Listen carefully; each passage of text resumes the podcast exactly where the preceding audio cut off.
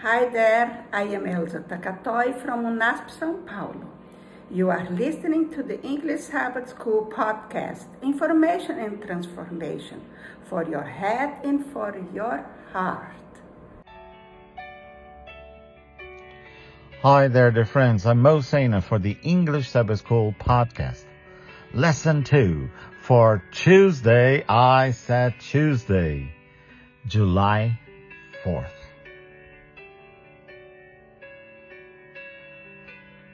Today's title. It's the same as the, as the week's title. God's grand Christ-centered plan. First, for those of you learning English as a second foreign language, you have to try to decode or decipher, right? What kind of plan is it? God's grand Christ-centered plan. Very good. Shall we pray? Oh, Father, we are so grateful for the wonderful love that you have lavished upon us, that you have poured down on us in such an extravagant way, and all based on your plan to redeem us, even though we didn't deserve to be redeemed. Be with us as we study your word. Send your spirit. May we hear your voice. In Jesus' name, amen. The lesson invites us to open our Bible. So come on, this is a Bible study class. We have to open our Bibles. Move it, move it. Information and transformation. It's in Ephesians. Yes, this whole quarter, July, August, and September, we're going to be studying the letter to the Ephesians written by Paul. So what is God's plan for the fullness of time and how extensive is its reach? Ephesians 1 9 through 10. I'm going to be reading from the NIV, the New International Version, but please feel free to use any translation that you prefer. Ephesians 1 9 through 10. He made known to us the mystery of His will, according to His good pleasure, which He purposed in Christ, to be put into effect when the times reach their fulfillment, to bring unity to all things in heaven and on earth under Christ. What is God's plan for the fullness of time? How extensive is its reach? Can you answer it? Paul uses three labels for God's plan. One, it's the mystery of his will. Two, his purpose. And three, a plan for the fullness of time. What is God's ultimate, final plan? What is it? Can you tell me, Camilla? Very good. To unite everything everywhere in one person, in Jesus. Very good.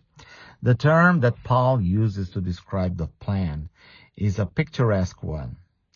Greek, my gosh, they ex- do they expect me to read this word in Greek? It's anakephaliosastai. Don't have a clue how to pronounce it, but it means to head up, to sum up all things in Christ. In ancient accounting practice, you would add up a column of figures and place the total at the top. So that's why add up, you put at the top. Jesus heads God's final eschatological plan. This Christ-centered plan was crafted before the foundation of the world and is so broad that it, that it encompasses all time, the fullness of time, of the times, New King James Version, and space, all things, things in heaven, things on earth. Paul announces unity in Christ as the grand divine goal for the universe. I'm uh, I'm laughing here to myself because they put such a, a long word in Greek for us to read, and uh, what do I know about it? You have to divide this word into six different syllables. Six. 200 syllables. What am I saying? but focus more, focus here. But it's interesting because they are taking it seriously that we have to study the Bible. And since the Bible, the New Testament, was mostly written in, Greek, uh, let us read it in Greek. In discussing God's plan for the fullness of time, Ephesians 1.10, Paul shares the theme that he will weave through the letter. God begins his plan to unify all things, rooted in the death, resurrection, ascension, and exaltation of Jesus, by founding the church and unifying disparate elements of humankind, Jews and Gentiles, in it. In this way, the church signals to the evil powers that God's plan is underway and their divisive rule will end. As the Bible says elsewhere, for the devil has come down to you, having great wrath, because he knows that he has a short time.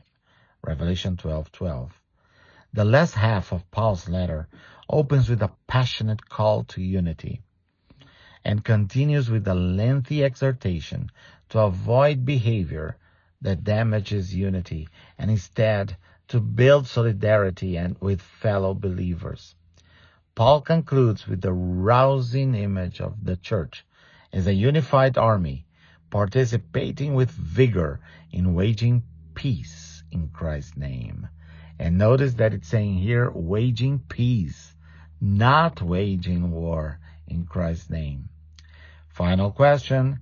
How can you acknowledge and celebrate that the redemption you have experienced in Christ Jesus is part of something sweeping and grand, an integral part of God's studied and ultimate plan to unite all things in Christ?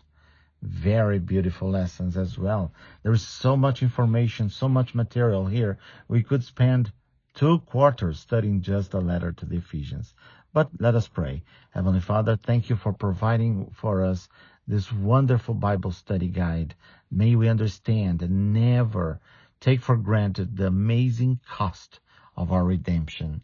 May we always be grateful to you and raise our praises to your name. May we be able to always declare, worthy is the lamb that was slain to receive power and riches and wisdom and strength and honor and glory and blessing.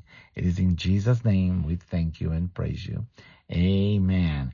Well, my friends, this is the end of lesson two for Tuesday, July 4th. For those of you who are Americans, uh, whether in the United States or in different parts of the world, happy 4th of July, happy Independence Day. May the Lord grant you freedom and remind you, reminding you that you are free in Christ Jesus. He has redeemed you. For more information, contact us on Facebook or Instagram, Believes UNASP. Tell your friends about our podcast, available on any podcast platform. Pretty please rate us with five stars so that more people may discover us. And once again, my friends, thank you for listening. Thank you for sharing. Thank you for praying with us and for us. And those of you celebrating the 4th of July, Independence Day, remember, you are free indeed because you have been redeemed by the blood of the Lamb.